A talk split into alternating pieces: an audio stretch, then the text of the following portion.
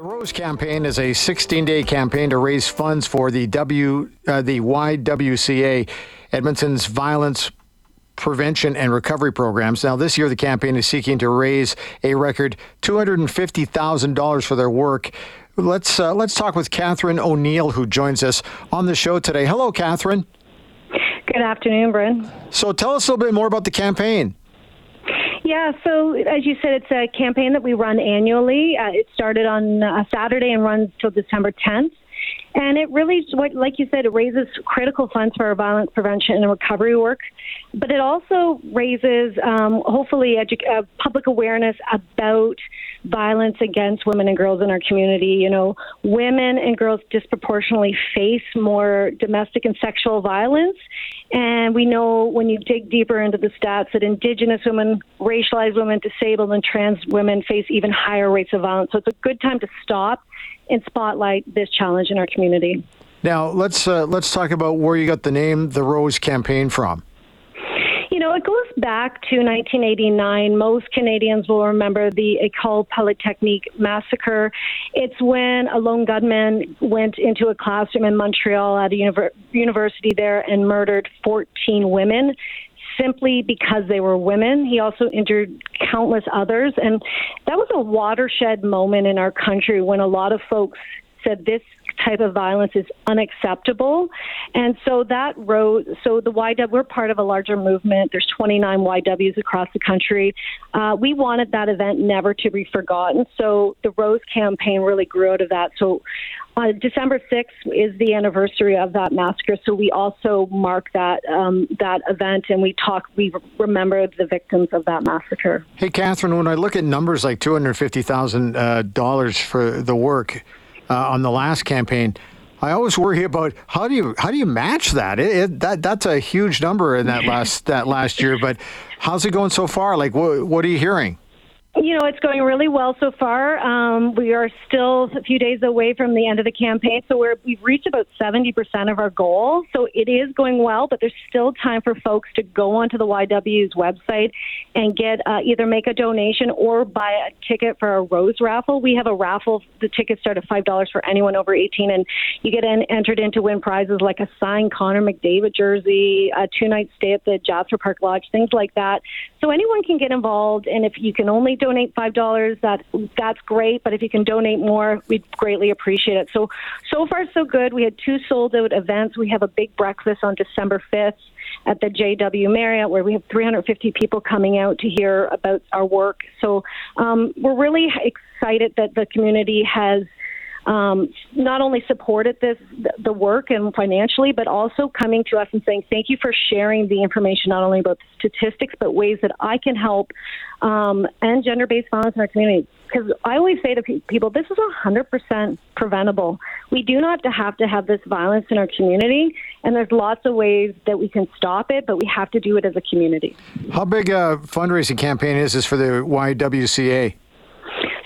Like, to, to, so this campaign, the goal is two hundred fifty thousand dollars, and Yeah. that pays for that free mental health supports for for a woman leaving domestic violence. It pays for youth programs. where We teach young girls about financial literacy and healthy relationships. It pays for Indigenous-led healing retreats. So, it pays for a lot. A lot of folks are like, "Oh, I'm surprised it's not a larger ask." You know, we'd love to blow that out of the water and and and come up with more money because then we can do more programming. But this is the goal we set this year. I'm really, I'm really hoping that we can reach it and and um, and be able to support our programming next year. It's one thing to, uh, and you pointed this out. It, it's uh, it's a huge opportunity to highlight the great work that you do on a case where it's a it's a shame that it has to be done. I, I guess is that the best way to word this?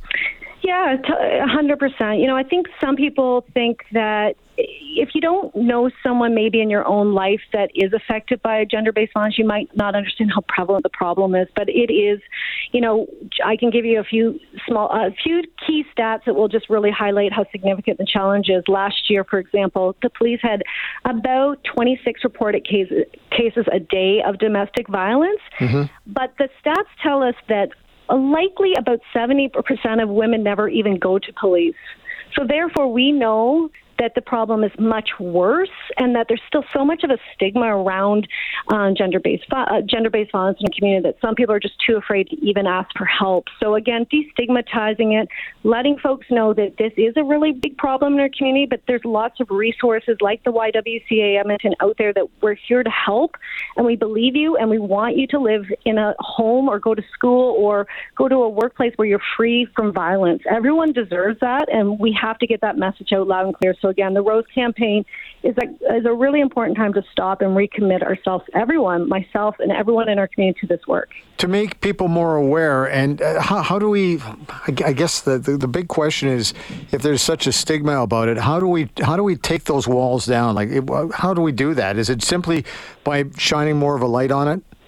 Yeah, it, it starts with that, but it also starts with you know that often this is seen as women's work that we as women that you know we're like organizations like ours are uh, you know we're just doing this. And it's great that we have a that we are able to help so much but it really will never stop unless everyone in our community men women all genders come together and view it as the challenge that it is and to say that it is unacceptable that if you are you know in a in a relationship where there's violence going on and that could be in physical but it also can be you know psychological abuse it could be financial abuse that people understand that it's unacceptable and that you do not have to live in a home like that. So again, it really comes down to people in their own lives, the way we raise our children, the way, way we raise our boys, that it starts, you know, in the homes, the way we talk about it with our neighbors, that we don't, you know, just turn, you know, if we see it happening in the community, that we just don't say, oh, it's not my problem, I can't support that person, that we really step up and say, no, not, not in my community.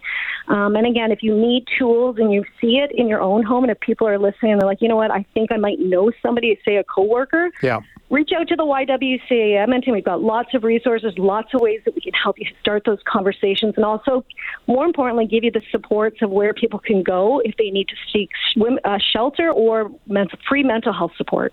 Is there a website if somebody is uh, needs some assistance where they can go to it, or is there a phone number? You know, head to the YWCA Edmonton's website. We've got everything there, so there's okay. kind of a bit of a clearinghouse where you can see what you need. Um, so start with the YWCA Edmonton's website, but there's also lots online. If you Google your community and say women's shelter, you should be able to get the information, and it comes up, and, and you can get right, you know, where you need to go. But the first First step is often asking for help, and we want folks to know it's here. We're here to support you, and we believe you. Okay, it's one thing to ask people to uh, to support the campaign. It's also great. It's a bonus, at least in my eyes, when you can get the corporate community to step up as well. So, uh, how is that working?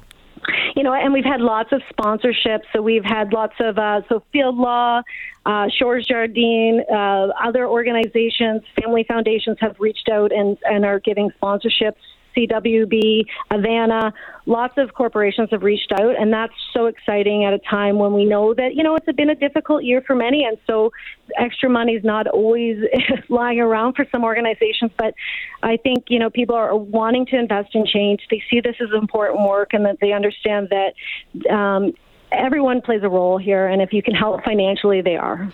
So the Rose campaign, 16-day campaign. Katherine, when does this? Uh, when's the deadline again? It wraps up December 10th. Okay. So again, head, head to our website, so, social media channels. There's lots of ways to get involved. And again, uh, we want everyone's support, and most of all, understanding that this is 100% preventable. We can do this. Katherine, thanks for your time today. It's uh, great chatting with you. Yeah, thanks so much, and have a great day. Okay, Katherine O'Neill joining us about the Rose campaign.